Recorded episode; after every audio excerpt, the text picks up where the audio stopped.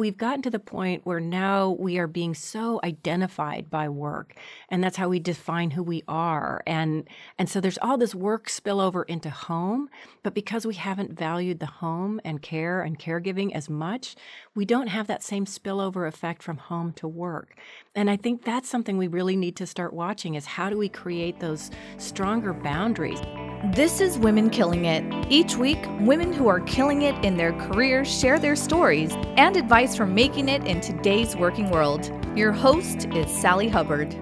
Today's guest is Brigid Schulte. Brigid is the director of the Better Life Lab and the Good Life Initiative at New America Foundation. She was a longtime staff writer for the Washington Post, and she was part of a team that won the Pulitzer Prize. She had a New York Times best-selling book that's called Overwhelmed how to Work, Love, and Play When No One Has the Time. Congratulations, Brigid. You are killing it. uh, you know, that's great to hear because there's certainly some mornings I don't feel that way, but that's, that's a great introduction. Thank you. Could you start off by talking about what you do at the Better Life Lab and the Good Life Initiative? Yeah, sure. I'd love to. In a way, it's it's the coolest thing. Uh, I had the opportunity when I was working on my book to try to understand why life felt so crazy and overwhelming, and I really looked at sort of the three great arenas of life at work and what was sort of not working at work, and love and what was not working in terms of home and gender roles, and uh, what was going on with men and women, or and then play or leisure time. Well, like where is that gone? What's what's happening with that? And in the best sense, my job now is to basically work on the problems that I uncovered in the book, which is really exciting. And that's really where we came up with the idea of the Better Life Lab is that we're, you know, it's a really new era. We're still trying to figure it out, but it's really about how do you create the opportunity for living your best life for for all people. And so, you know, we really focus on three main areas, and that's we look at redesigning work because so much of the overwhelm really starts at work. Um, you know, how do you make it safe and fair and effective and sustainable? Um, so we look at the future of work and work redesign, and then we look at gender equality and really thinking about that really broadly, so that we're not just talking about in the traditional sense, you know, the advancement of women, which is critical in the public sphere, but also the evolution in the role of men at in the private sphere at home, and how do we talk about care and unpaid care work and really elevate the importance of that and so the final area that we work at we look at social policy. And you know most of the social policy if we have any at all in the united states was written back in the 1930s when mm-hmm. families looked very different. So how do we rewire basically family policy or social policy to really support really diverse 21st century families? So that's really exciting. We get to work on those three areas and there's a lot of work to do I gotta say, I'm really glad you're working on that because we talk about these problems a lot on this podcast. Yeah. And I, have been trying to gather uh, women's strategies on how they deal with everything um, by talking to such successful women. So I'm very excited that this is your focus because you're right, there's a lot of work to do. I know you guys recently came out with a new, you co authored the Better Work Toolkit. Yeah. Could you tell us what the toolkit's about? So, this was a really fun and exciting project. We uh, had a partnership with the Robert Wood Johnson Foundation and Ideas 42, and they're a nonprofit that uses behavioral science to try to understand really sticky real world problems and try to understand our own human psychology to come up with better designs. And so, we really looked at uh, work, work life conflict, and overwork through the lens of behavioral science, trying to understand, like, if we could understand what drives some of that overwork, could we design solutions to to try to solve it? And so, what's so interesting about behavioral science is that, you know, we tend to think that if we're going to make change, either individual change or change at work or on your team or even at home, we think that it's like this matter of willpower, that, you know, that there's something wrong with us. And so we have to just really fight our own nature or we got to just push through. And what's so interesting is that behavioral science really shows that it's not so, you know, when you really want to make change, it's not so much about willpower or kind of individual choice but really creating an environment, creating a system that makes making the right choice easy. And so I've learned a lot about human behavior, which is so fascinating, which is basically humans have a really hard time making the right choices. You know, think, think about it. It's like we all know you need to sleep well, you need to eat right. And yet, so many of us, we don't do that. And we stay up late and we watch, we binge watch TV and we eat too much chocolate. And I'm thinking about myself over the weekend, right? you know, um, we, we are terrible at predicting the future. We are notorious. We, we tend to overestimate what we're able to do and underestimate how long it will take, which is then, you know, and then we procrastinate because we don't really want to do it. And then we get into these crunches where, you know, then we don't have enough time to really do the right job. And so then work spills into the evening or into the weekend. So it was it was a fascinating look at uh, you know, how can we really use uh, uh, our understanding of human psychology to design different environments?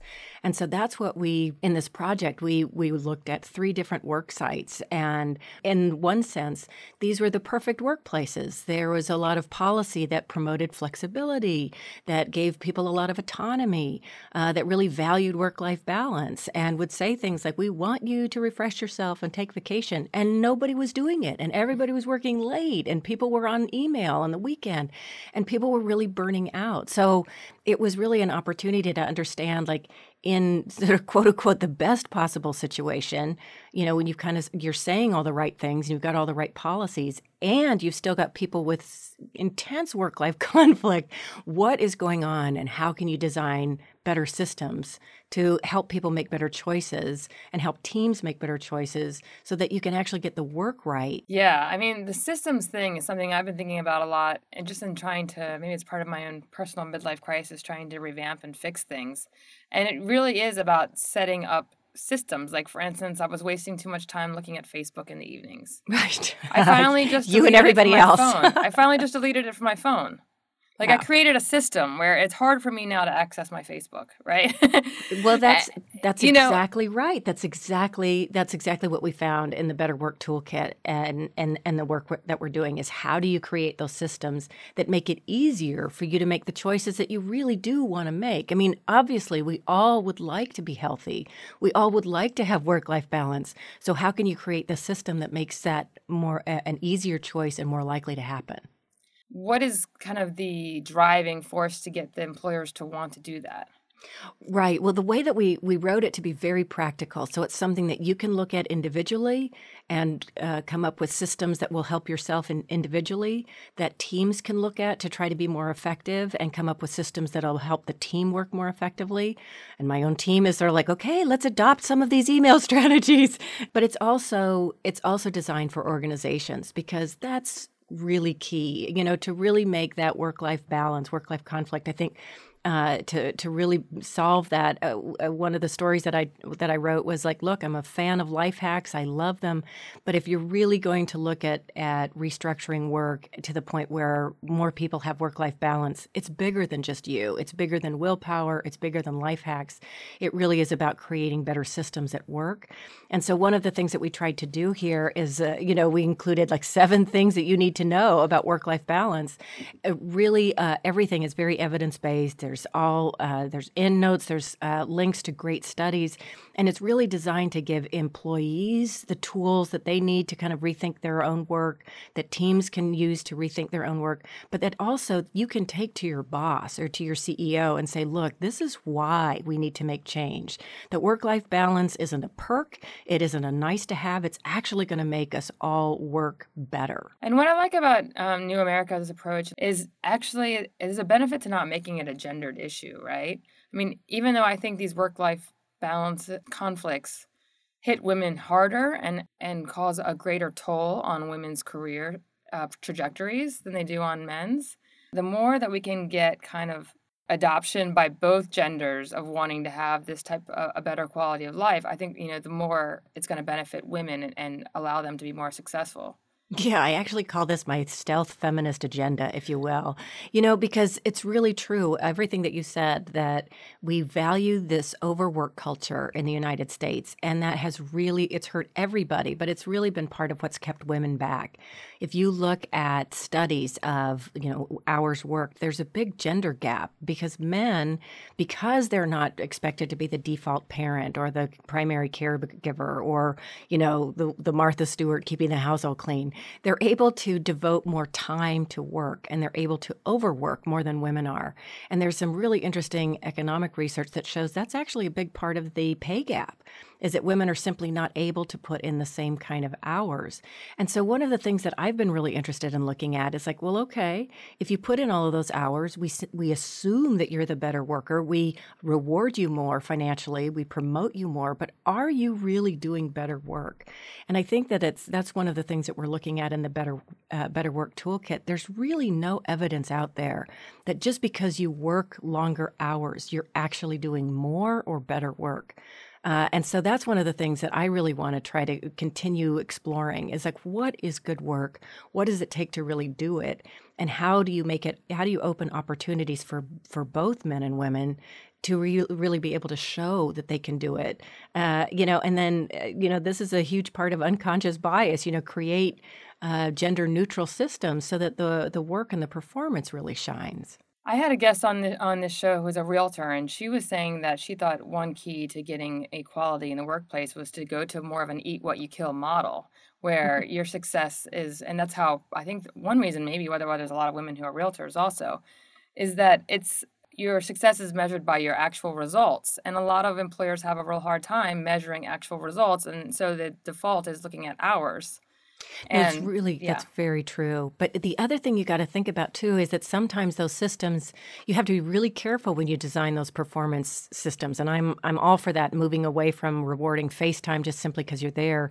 But you have to be really thoughtful in how you develop performance metrics. And the and one example I'll give you, Iris Bohnet wrote a fantastic book, and this is where I was reading about it. Um, you know, it's all about designing gender neutral systems to really open up opportunity for you know in a fair way to men and women. And there was one uh, a couple stock brokerage firms where the women were always getting lower bonuses, and they were uh, you know, the general feeling was, well, they're just not as good, they're not as smart, they're not as hard charging, they're not as aggressive. So basically, you know, through their performance metric, they thought the women were getting what they deserved. And it took a class action lawsuit and really looking at the data and analyzing it to realize that kind of through unconscious bias, the women were getting the crummy accounts to begin with. Mm-hmm. And so they had to really redesign how they how they uh, allocated the the work to begin with before they were really able to fairly measure people's performance. So I guess that would be my my main caution is absolutely move toward a performance eat what you kill system, but be really very mindful that it, the metrics that you set up might have some bias built in unless you really examine them carefully. And have some women involved in making the metrics as well. yes, yeah, it goes without saying. I mean, you know, the other instances, like think about the same thing happened with uh, the great orchestras in the world. For the longest time, they were all male. And the feeling again was, well, women are just not as talented. They're not as good. They're not as dedicated. They don't want to work as hard. And, you know, I'm the music director. I want the best musicians, and men are just the best musicians. And then they created a new, they, a kind of a new system, and that was blind auditions where they would put up a curtain.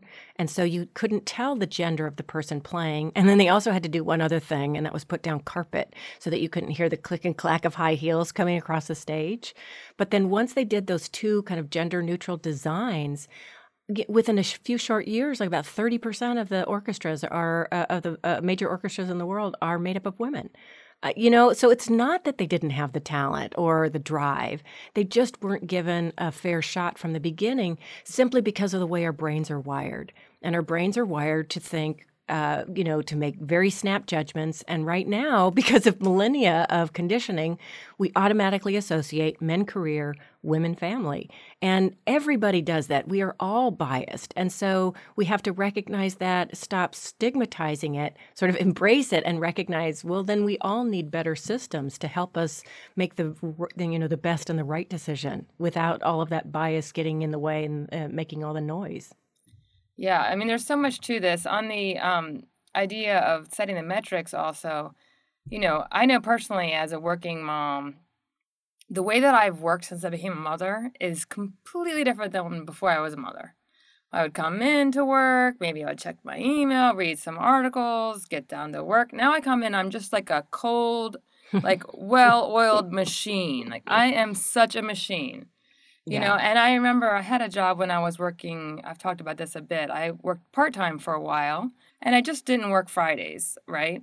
Mm-hmm. But I got paid 20% less and I know that I did more work than half of my full time colleagues. Yeah. You know, I was I came in, I was a complete machine. There was no chit chat. Um, I never said I want to take less workload because that felt you still feel like you're kind of a second class citizen and you don't want to say, oh, I really don't want to take on that case because I, I have too much on my plate already. Mm-hmm. You just never do that. And then next thing you know, you're working. I mean, I was working insanely um, efficiently taking on a huge amount of work and i mean or you know equal to my full-time colleagues but getting paid 20% less. Yeah. Yeah. You know it, it, and you make an excellent point here. Um, you know again going back to like what is the right workload?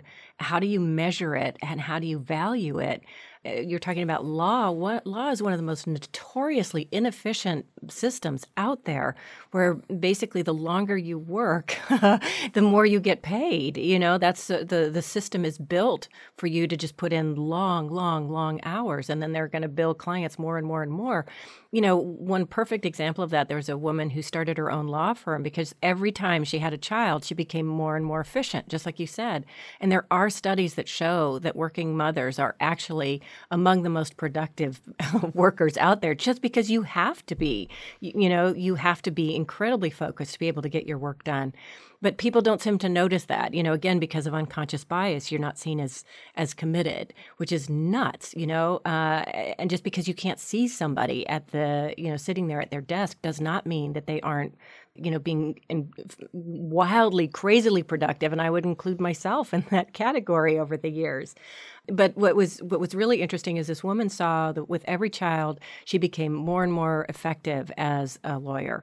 But at her firm, the guy down the hall who was taking twice as long on writing his briefs, who didn't win his case, but was, you know, working two and three times the hours, he was the one that got rewarded because he was able to build more bill more time and then make more money for the firm. And she said she said you know this is the definition of insanity. I am out of here.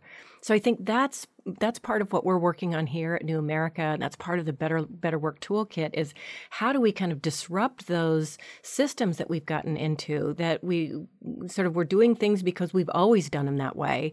And that is one thing that we found like through through behavioral science is that we know it's called status quo bias. We humans are terrible at making change because, well, we've always done it this way, so this is the way we should do it. And it's really time to disrupt a lot of those assumptions because they're definitely hurting women and they're really hurting all of us. It's putting all of us on this on this path of sort of like overwhelm and burnout. And so the other half of you know refining the workplace is um, or reforming the workplace is reforming the home, right? I mean, part yeah. of the reason why women are so overwhelmed is because they're taking on more than their fair share of the, um, you know, child raising or household responsibilities, emotional labor. Um, yeah. I went, we went through a whole list of this when I had Sallie Krawcheck on the show.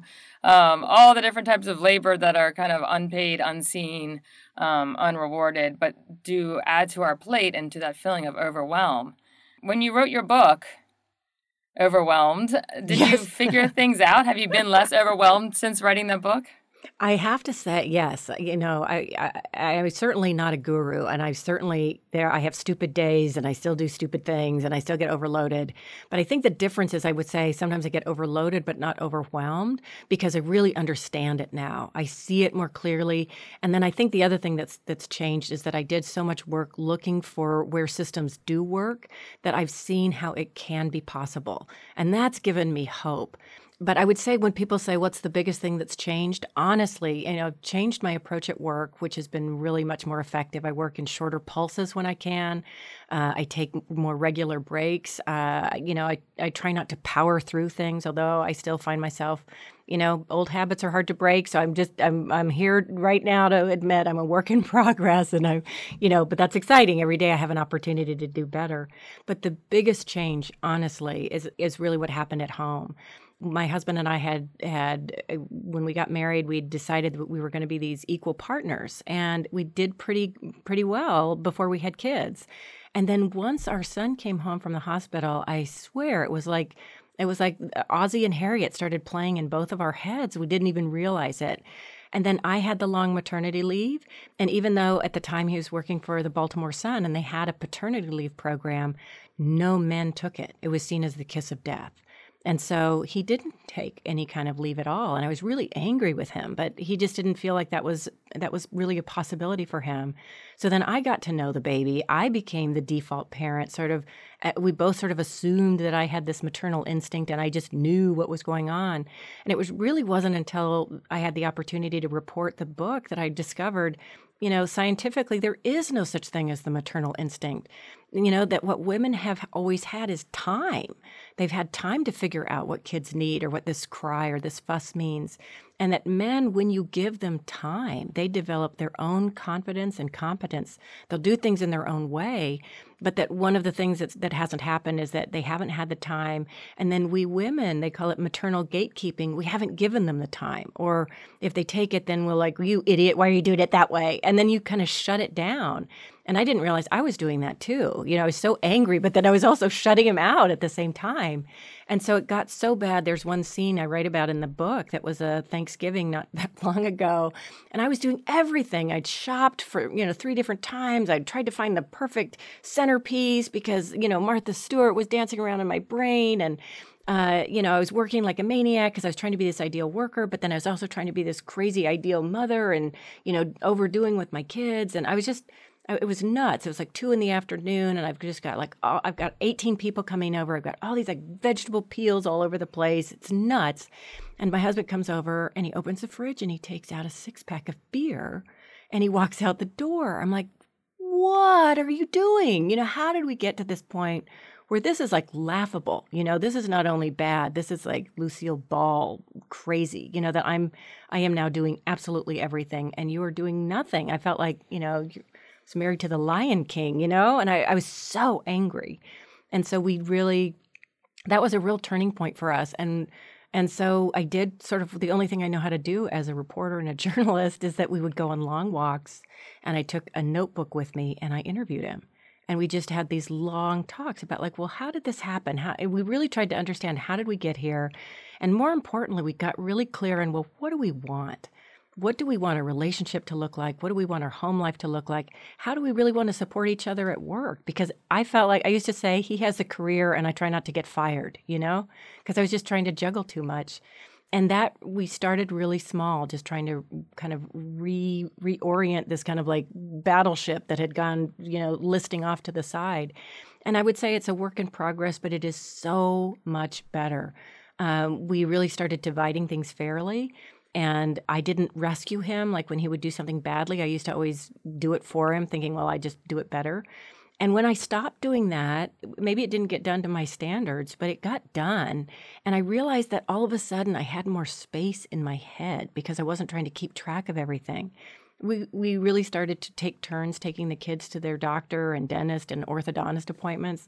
And as silly as that sounds, before I was always doing it. Mm-hmm. And he he not only does it, but he makes the appointment. I mean, why do we think guys can't make doctor's appointments? You know, yeah. Why do we think guys can't make summer camp plans? You know, uh, and there's so much of that. Uh, it's real, uh, you know, it's logistics planning, it's mental energy and and once we started changing that i had i had so much more space in my head. I had more time in my day. And it actually made my relationships with everybody in my family better. Yeah i mean we've talked a lot about these issues on the show. Actually i had Jancee Dunn on the show a couple of weeks ago. Have you heard about her new book which is called how not to hate your husband after kids?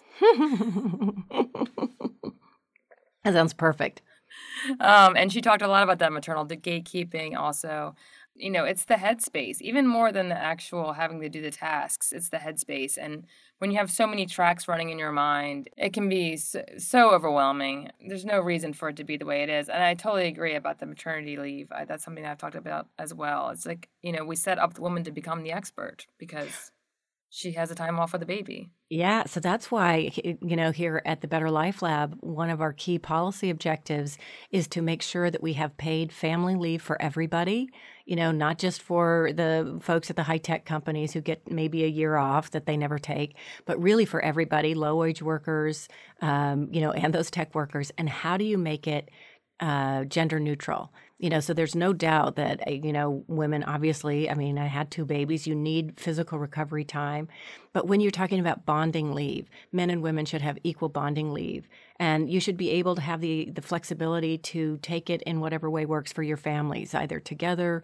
you know subsequently intermittently uh, but really understanding that that men are also just as wired for nurture and care and caregiving. And that when we share that work at home, we're going to be much fairer about how we share labor and opportunity at work as well. My whole mission with this podcast and uh, my whole kind of purpose in life is to mm-hmm. remove obstacles to women's career success you know, because I think without economic equality, we don't have equality, right? Um, plus, it's just, true. you know, when you don't get to fulfill your potential because you're being bogged down by all the tracks in your mind of mundane housework, that's also creates a very unhappy situation. Um, it's so true. Well, you know what you described because I didn't realize that is how I that's how I lived for so many years when the kids were when when the kids were little and I really look at writing my book as almost almost getting a gift to have the opportunity to really understand what's going on. And what you described there's actually a term for it. It's called contaminated time. And I love that because it just is so, it just described exactly how I felt. I just felt polluted all the time. It's like that CNN ticker tape going through your mind of all the stuff you got to do and all the stuff you got to keep track of and all the stuff you're worried about. And, you know, and, and so you can be in a moment that, you know, uh, from the surface could look like you should be having a good time or leisure or relaxing. But when you've got all that stuff going on in your mind, you're sort of everywhere and nowhere at once. It's really polluted. It's contaminated. You're not really fully present. And I think that's that's the that's basically the reality for a lot of women. It's robbing us of our ability to really live fully. Yeah, I've been obsessed with that. I've decided that I don't want to feel that way anymore. I don't want to go around feeling overwhelmed all the time, feeling yes. feeling constantly like there's so much to do and not enough time to do it. I mean, it just it just creates this persistent stress, which I think is also very bad for my personal health. I saw in the toolkit that you said that today's stressful workplace is the fifth leading cause of death in America. And, you know, once you get to like the middle age, you know, maybe it's my midlife crisis where I'm thinking, you know, actually being stressed out all the time about how I don't have enough time to do things is going to take a drastic toll on my health it's really true. That blew my mind. That you know, I was studying when, I was working on the toolkit and this uh, and this sort of the science of work life balance project. I was reading a lot about health and workplace culture, and there are these amazing researchers, Jeff Pfeffer at Stanford and Joel Goh at Harvard and others, and they've really they've they've looked at more than 200 studies of like workplace culture and health and health outcomes. And that is the craziest thing that in, in this meta analysis of more than 200 studies, they found that long work hours, for instance, actually increased the chances of mortality by 20% which is crazy. You know, so here we are, we're valuing the long hours, we're, we're, rewarding people for it, and we're actually like hastening people on their trip to to the grave. Mm-hmm. Yeah, that that uh, the healthcare costs that are associated with the stress and stress related, uh, you know, to just the work environment, long hours, unpredictable schedules, um, you know, work creep that goes into the evening and the weekends, uh, you know, unpredictable, um, you know, oh my God, I've got this project that just has hit my desk right as I'm trying to leave, you know, all of that feeling out of control. Uh, that actually it's it's creating as much sort of health costs, if, if you will, as diabetes. I mean, this is a public health crisis, and it really deserves our attention. Yeah, a health crisis. And then, of course, you talked about the work bleeding into the evenings, and then it creates all this conflict at home. And so, you know that's uh, that creates more stress. Well and what's sad is that you know because we are such a work focused culture i mean part of it is the american character you know we there's this pure you know the the protestant work ethic and the harder you work the better you are. You know there is a, a, a strong strain in a in the american character of valuing hard work and i'm all for that you know absolutely but we've gotten to the point where now we are being so identified by work, and that's how we define who we are. And and so there's all this work spillover into home, but because we haven't valued the home and care and caregiving as much, we don't have that same spillover effect from home to work. And I think that's something we really need to start watching is how do we create those stronger boundaries? I mean, this is one of the things that we found in the study is that, you know, work has changed to try to adapt to a different work workforce, right? Now we don't have the American wife at home, and so now you've got, um, you know, the majority of children in this country are being raised in families where all parents work, either dual income or single, you know, single parents. And so, you know, so the workplace, they adopted flexibility, thinking, well, you know, that'll be great for people. And it's true. That is that is absolutely flexibility with predictability is, is exactly what people need.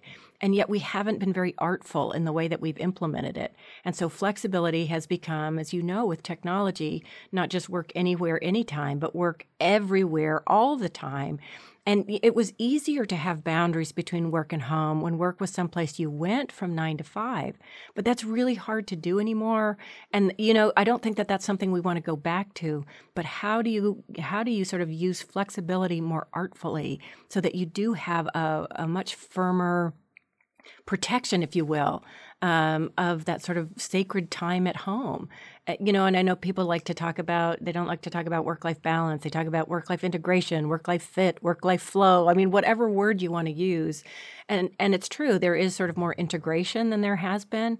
But as long as you integrate, but recognize that you need to create much brighter lines to protect that time at home and with family and, and for yourself, and that it isn't just all work all the time. And I did this experiment um, from speaking to all these women on this podcast. I have started to pull together threads of what what it takes um, to kill it, right? And I, mm-hmm. I came up with a seven step action plan to killing it.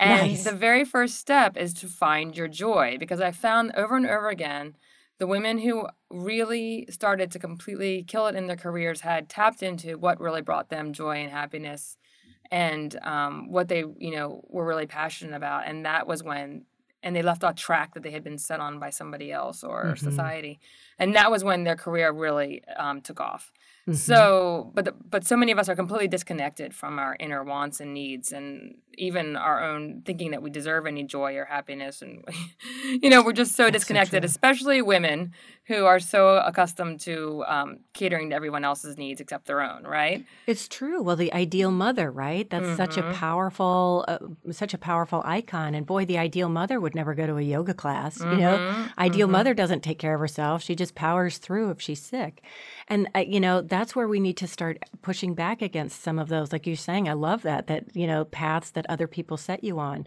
That's an icon that other people have created that we feel like we have to live up to but is really robbing us of our ability to live our own lives and you know just like what you're saying uh, you know i in the book i look a lot at why it's so difficult for women to play or why it's so difficult for women to have leisure time. And it's really because we've never had a history or culture of it.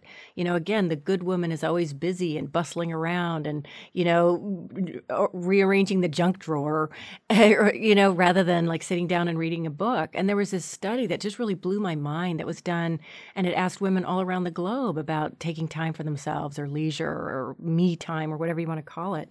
And it it blew my mind. It didn't matter your age or your race or your ethnicity your religion or whatever.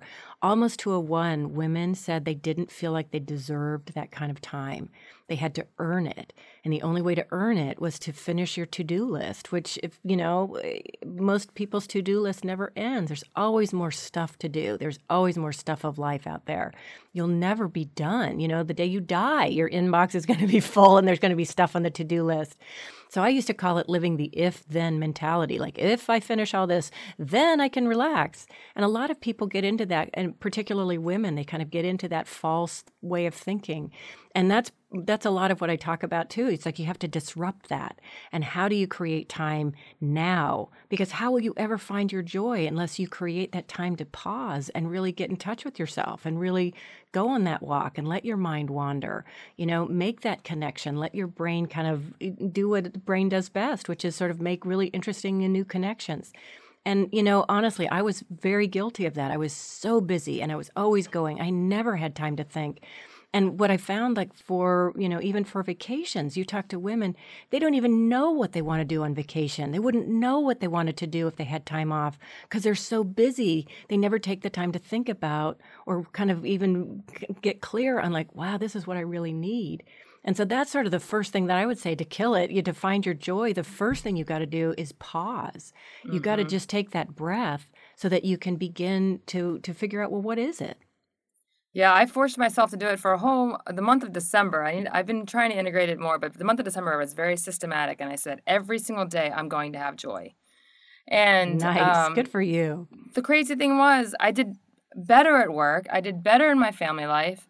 I took some moments to pause. I, sometimes I just enjoyed. I, I, I actually was just more present and focused on the joy that was occurring. It didn't actually take me any more time. It was just about being present. Mm-hmm. Other times I actually took the time out, and some of my best ideas came to me when I decided, oh, I'll take a nice bath and actually relax for a minute here.